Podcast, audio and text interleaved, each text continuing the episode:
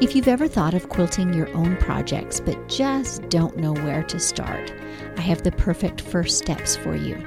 I've put together a PDF guide. I call it Three Steps Toward Freehand Freedom. These are the baby steps, but they can help you move past your overwhelm and show you that, yes, indeed, freehand quilting can be learned. So if you'd like to snag this PDF, there's a link in the show notes, or if you're an Instagram user, just message me three steps. That's the number three, S T E P S, and I'll send you that link. Let today be the day you get started. I've been told millions of times, you are so happy and bubbly. Well, if I'm not, then I'm sad and depressed. And I definitely don't want to be sad and depressed. So being happy makes my mind think that I can do anything.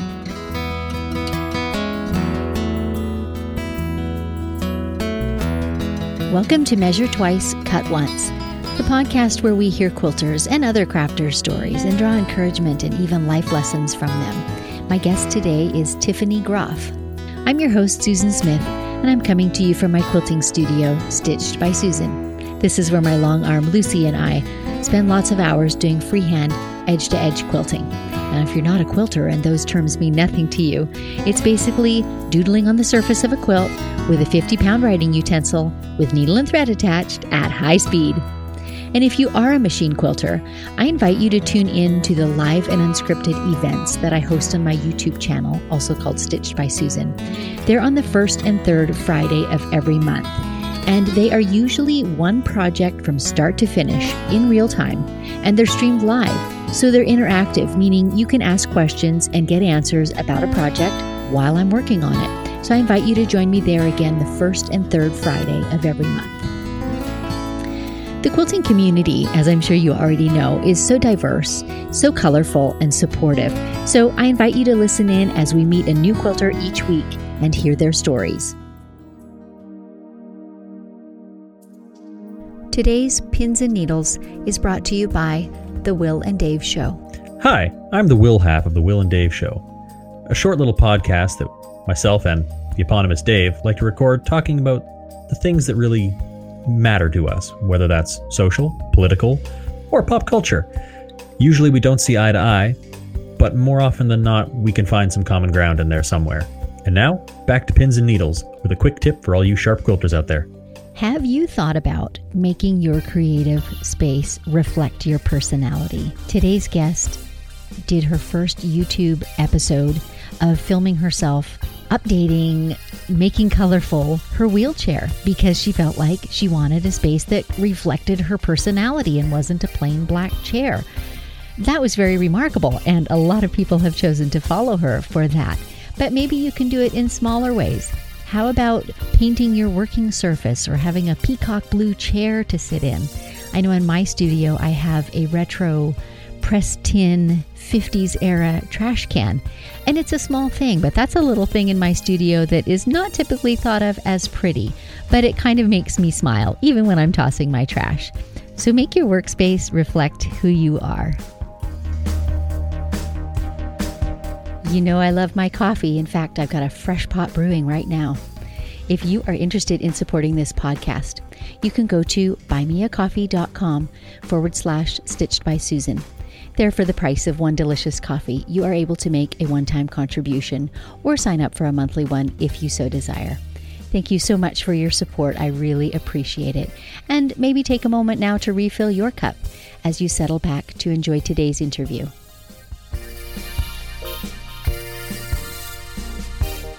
Tiffany Groff knows all about the therapeutic qualities of quilting. She has MS and at one point was wheelchair bound. Quilting became her passion, her motivation, her joy. And these days, she shares all of these on her YouTube channel. It's very casual, often impromptu, and a little bit scrappy like Tiffany herself. Let's welcome her. Welcome, Tiffany. I am so happy to have you in the studio today. Mm, thank you. I'm glad to be here. Really looking forward to this. I've been following you on YouTube for a while. That's where I first, air quotes, met you. And you've got this most awesome show there. But maybe before we get into that, tell me kind of some of the things that led up to that. What got you started into quilting? Is this a lifelong passion, a relatively new one? How does that look? Well, about se- almost seven years ago, I was in a wheelchair because I have multiple sclerosis, and well, I got I get bored, got very very bored, and I needed something to do. And I was, you know, scouring the internet, and I saw a quilt, and I was like, "Oh, I could do that. I have a sewing machine." So I pulled out this brother sewing machine that I have had. It, my I don't know. My mom gave it to me when I was younger, and it's like a 1982 little brother machine. And I pulled it out. I didn't even know how to thread it. I forgot over the years, you know. Loaded some thread in it, and I cut up some sheets and made a quilt off of just looking at a picture. Wow. So it kind of the the the passion in quilting was because that whole time it took, you know, learning how to do that, it got me out of my wheelchair. I mean, it didn't come quick. It, it took a couple years, but it definitely like it distracted me so much so that I was able to get up and walk again. I love that. How powerful that something, yeah, I'll just leave it at that. How powerful. So Yeah. maybe maybe tell us a little bit because many of us don't know like maybe what makes your days look different than mine. What extra things do you need to do or watch out for or how how does it look? Um, I get up every morning. It takes me a little bit to get out of bed because overnight sleeping is uh, kind of a hassle on my body. My legs going. It's like anybody else. When you sit on your foot and your leg goes numb. Okay, well that happens every night as I sleep because you know you're stuck in one position and my body don't naturally know to flip over once I am out. So my legs go numb. So it takes me a minute to get up and out of bed, and then I just kind of do my day. I don't I'm not on any medications right now for my multiple sclerosis, so I kind of just go with it and I come straight in here into my quilting room and I just have fun. I it's, just love it. it's pretty that. much So- the same as everyone else's. It's so interesting. Lots of people say quilting is my therapy. I think Angela Walters maybe coined that phrase, but you say quilting is the best therapy. So I'm curious have you tried other therapies that have been less effective? Uh no, I just do quilting and I make bags. Okay, I'm with you on that. It's all about the quilting. What else is there? yeah. Uh, I swim. Swimming is my other Okay. therapy. Every summer, I look forward to having my pool for the exercises. I have a little, like, 12 foot round pool, and it's like 36 inches high, maybe. And I go in there and I do my exercises with water weights and stretching because it's very good to stretch. If I don't keep stretching or moving, then I get achy and stiff and sore. So I do the stretching there, and then I have a friend who's a quilter, and she says use it the pool anytime you want. So I go over to her house and I do laps in her pool, and the other stretching that I can't do in the little pool. Gotcha. So that's my other 100% therapy. So quilting and swimming, those are my two things. Love it. Love it. So, what is your, you know, I know our listeners can't see this, but I'm seeing the wall behind you and you've got all kinds of interesting things, maybe idea boards and things like that behind you. I'm curious, what what is your personal style of quilting? And then, you know, has that changed over the years that you've been doing it? Is that always evolving? Yes, the the style is definitely always evolving for sure. Um, I don't have a design board or anything. I use the floor when I need to for big blocks. so I still sit down on the floor, crawl around, and lay things out. But I definitely move things around all the time. I like everything as easy, accessible as possible because I never know when I'm going to be in an attack and I can't reach these things. So I have to have it, you know, low enough for me to reach, and then I keep the things I don't use on a daily basis up and out of the way. It's it's definitely evolved. The room has definitely evolved. I, I started in a garage. This is definitely a lot better being inside the house than out in the garage, and everything is right where I need it, easy access, and it makes it easier. So you've kind of thought that all through. Yeah. Yeah. How I'm really curious because I'm a YouTuber too, but a, a kind of different style than you have. But how does that setup work in your studio? Do you just have, you know, an iPhone basically that's sort of set up in front of you filming? Because you do very impromptu and very casual um, streaming, Yeah. which I just love. Tell us more about it. Yes, I am a very impromptu person. It's my, let's just say, it's the disease that says when I can and when I can't do something. So, like live streaming just happens when it happens. There's no Okay. schedule except for Mhm. my So Sundays on my channel. But then everything I do on those videos is also just improv. I, I have something in my head and, oh, I need to put that together. And I put it together right there in front of everybody. It's I everything in my life is improv. It just happens when it happens. There's no schedule. Although my husband keeps saying that I need a schedule. I don't know. It's working.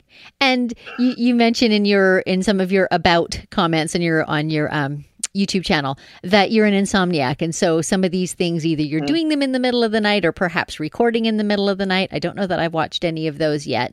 But I think there's people that really relate to that, that feel the same way. You know, my head gets busy and I can't sleep and why don't I go quilt? Yep, exactly. And my nighttime, because I can't, now that I'm in the house, I can't sew in the middle of the night because my husband actually sleeps on the wall on the other side of my quilting room. And my Juki, well, everybody knows that Jukis are a loud machine. so I can't sew and I can't long arm either because, again, that's in the room that he sleeps in.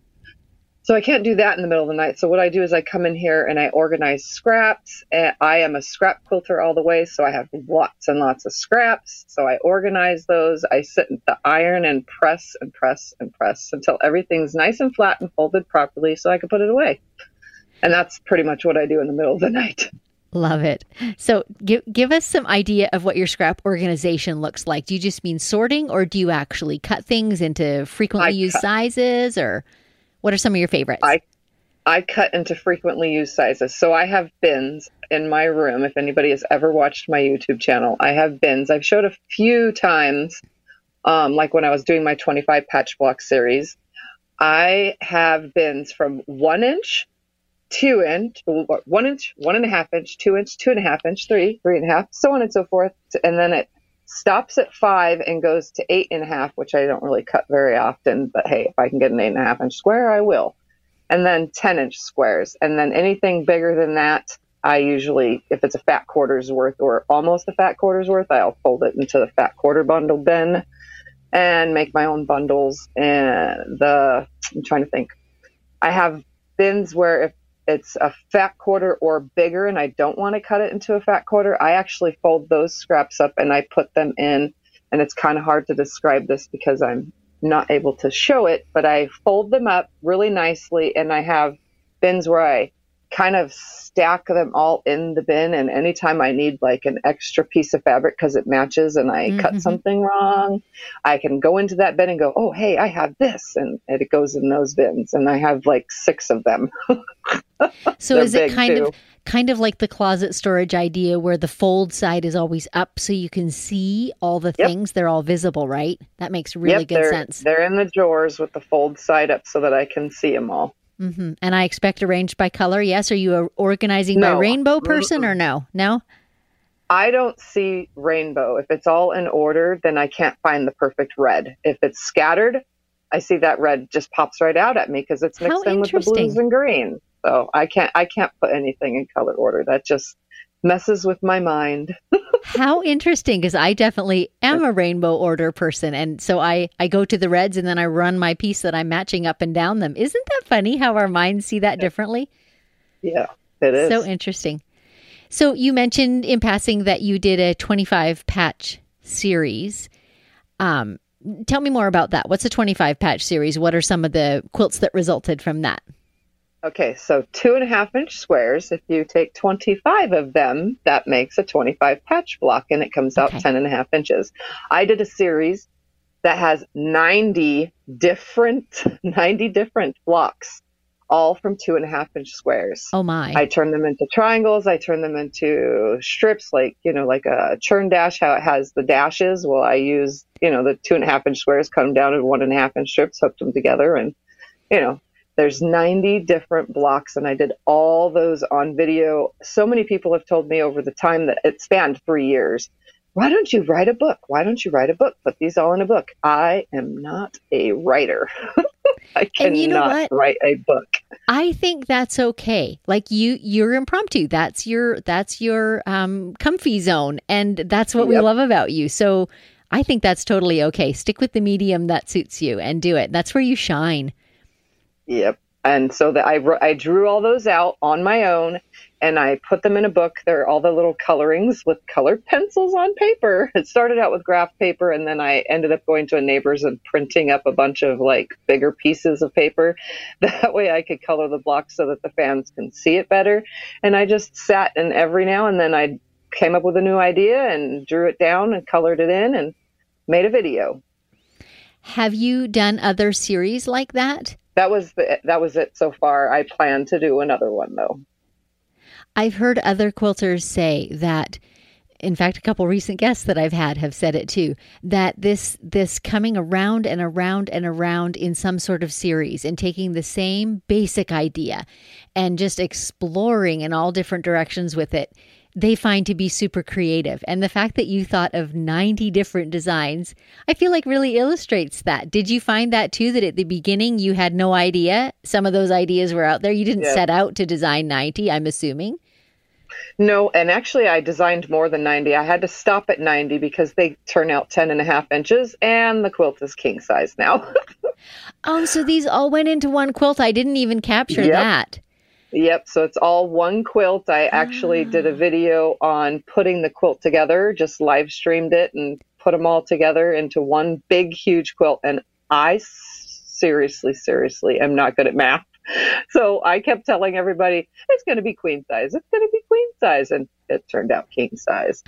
so I'm going to be putting a king size on my queen size bed. But hey, you know what? It's three years in the making. I'm quilting it finally next week, and it's going to be amazing. And it's going to go on my bed. Absolutely. So it's not only scrappy as to fabric, but it's sampler as to blocks too, right? Yep, it's both. Awesome. So it probably it probably has I don't know at least 400 different fabrics in it. wow. Awesome. Yeah, it's that scrappy. I love that. On your YouTube channel, you have you been doing that for all of these 7 years that you've been quilting or what kind of prompted starting that? Well, when I was in my wheelchair in the beginning, this was five years ago. Um, I was in my wheelchair and I wanted to make over my wheelchair. I was tired of the plain black and I wanted something that suits me. And I'm a little wild and colorful and like bright colors and just, I'm different. And I used to ride a motorcycle.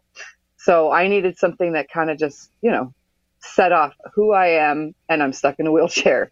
So I decided that I would make a video on how to redo the wheelchair. And that kind of, I mean, it didn't really take off, take off, not in YouTube terms, but in my mind, you know, 300 views. Wow, that many people wanted to see how to remake a wheelchair, If you know, that's the first it. one you were doing, that is wow. That is. Yeah.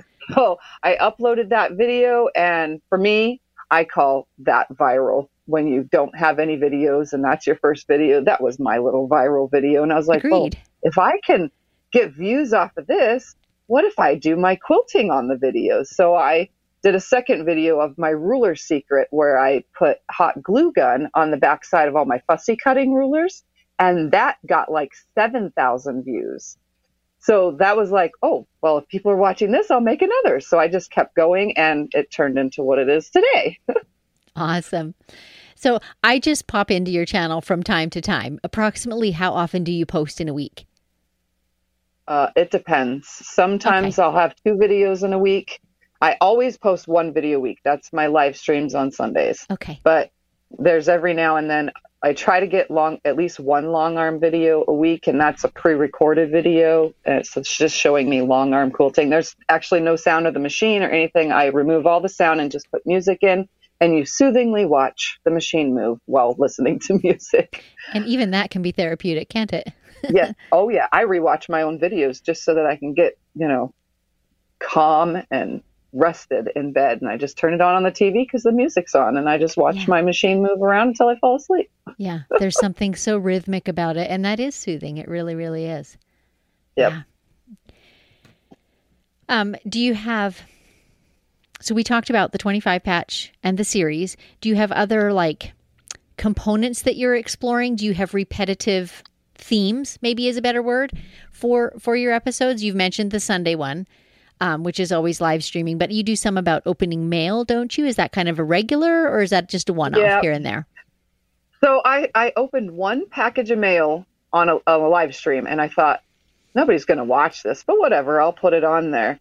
But my viewers started going up and the subscribers started going up. So one day out of the blue, somebody emailed me and said, Hey, that's really cool. you should open more boxes. I like the way you do that. So I was like, okay, I should. So I opened another one and then it got more views and then I opened another one. So anytime I get mail, I try to just do that once a week though. I definitely don't try to overwhelm my fans with other fans that send me fabric all the time.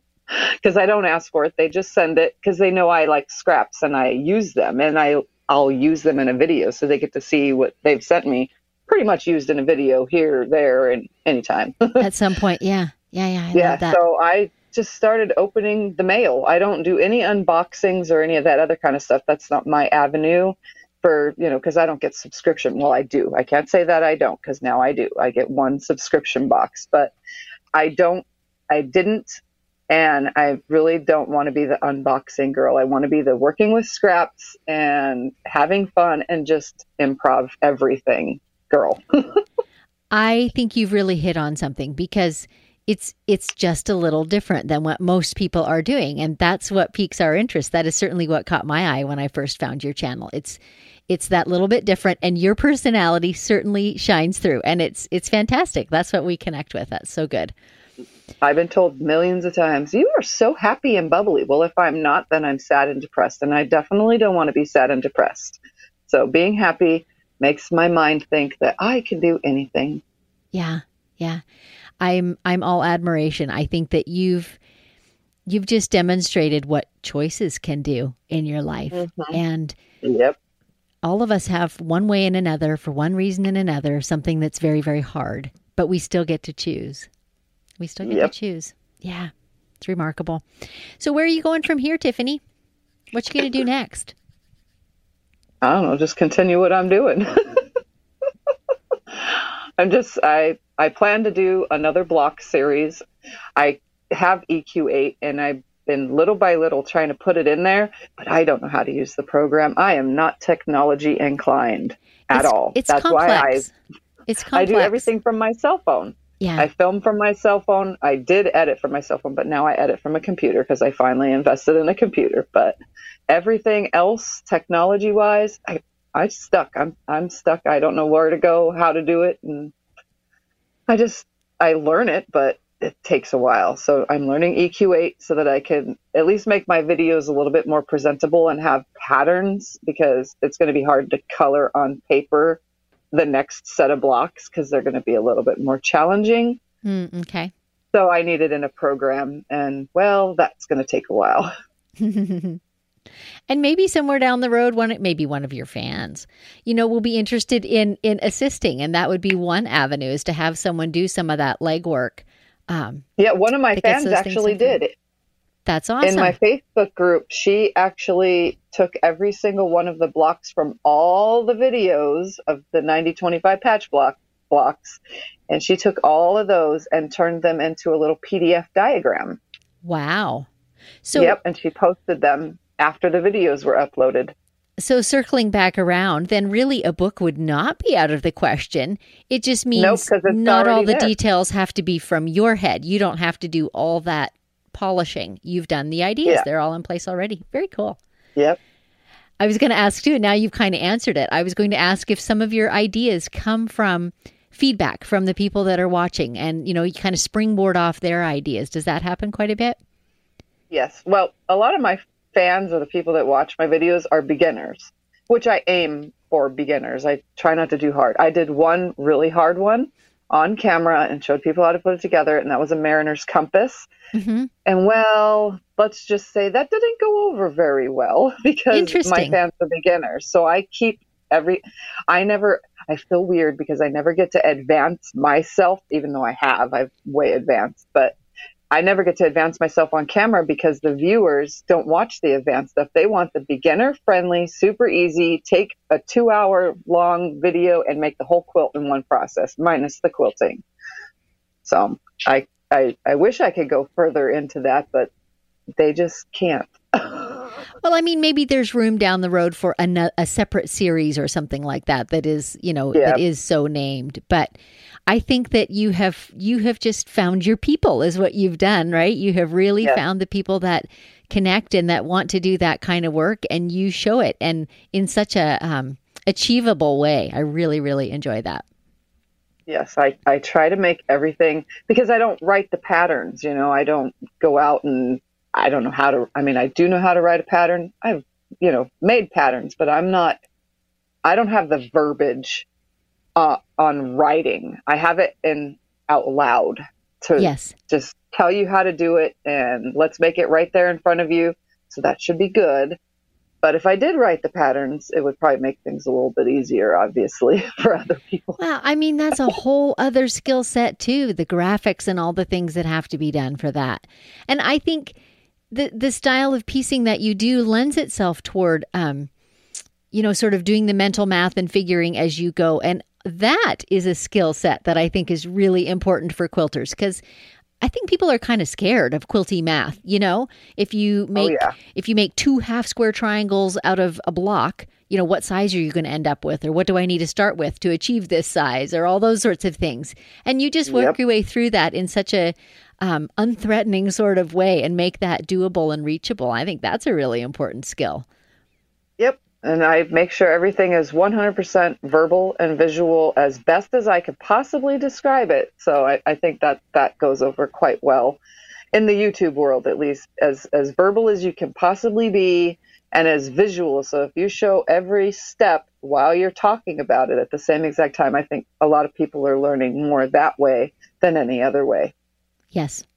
I mean, the best teachers have always said, show, don't tell. So there is really something about, I mean, you're, you're also telling verbally, but show, don't just write it that makes Yep. it e- easy to follow, easy to follow. Yeah. I'm a start to finish quilter, so I like to I like to record from the very first cut all the way to sometimes I try to get the long arm in there, but I at least try to get the whole entire quilt top in one video. That it helps people see that it doesn't really take that much time or effort. It it really is a simple process and they are in fast forward, but you know, time lapse is just as good as any to see the whole entire top come together in one video. Right, right. And some of the steps are repetitive, so you don't have to watch everyone in real time, right? So that enables. Yeah. But I, I so agree with you. That seeing of the whole process, I feel like is beneficial. And I take the same approach with my streaming of my long arm quilting. They're long too. Um, Yep. because it, it takes time. But instead of just showing highlights of quilting a project, I show the whole thing. So if the thread breaks, it's in there. If I run out of batting and have to splice it, it's in there. So that can be really helpful to people, I think. Do you find the same thing? Yes, and I have the same problem with you. When I when I'm on the long arm and I do that on live stream, everyone and it's funny because it only happens on live stream. It doesn't happen when it's off camera. The thread breaks, everything everything goes wrong. There's a tangle, a needle break. I don't know, just something happens. So they get to see everything that happens in real life, you know, on camera, which is a good thing. Yeah, I think watchers really appreciate that, especially in the beginner world, because they need to know what to do when that sort of stuff happens, and, and we show them. So, Yep, it works. well, this has been so fun talking with you, Tiffany. I wonder before I go if you've got any little gem that you'd like to leave with our listeners. It can be um, about life, or it can be about quilting, or anything that you'd like, a thought that you'd like to leave with us. stay away from frustration. Quilting is fun. It's meant to be fun. It's meant to be therapeutic. You're, it's meant to be something of beauty to pass on to somebody else to love and, jo- and and just get joy from it. You know, cover up and stay warm. Don't get frustrated. Take your time. Have fun with it. If you cut something wrong, find another piece of fabric and cut it again. You know, it just enjoy the process because frustration leads to depression and depression leads to not going back into your quilting room and we have these rooms for a reason to enjoy ourselves So good. Couldn't agree more. Well, thanks ever so much for taking the time to be with me.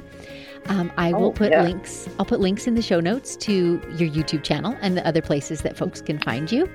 Any last Mhm. words you want to say? nope i think i've said it all And so well. Thanks again, Tiffany. Talk to you again. oh no problem yes That's a wrap. Thank you for tuning into the show. If you enjoyed this podcast, would you consider leaving a rating and review on the listening app of your choice? And please, please do share this episode with your friends that you think would enjoy it. I'd love to hear from listeners who'd like to nominate a crafter with a story to tell. If you know such a person, or you are one, email me at info at stitchedbysusan.com. So until next time, may your sorrows be patched and your joys be quilted.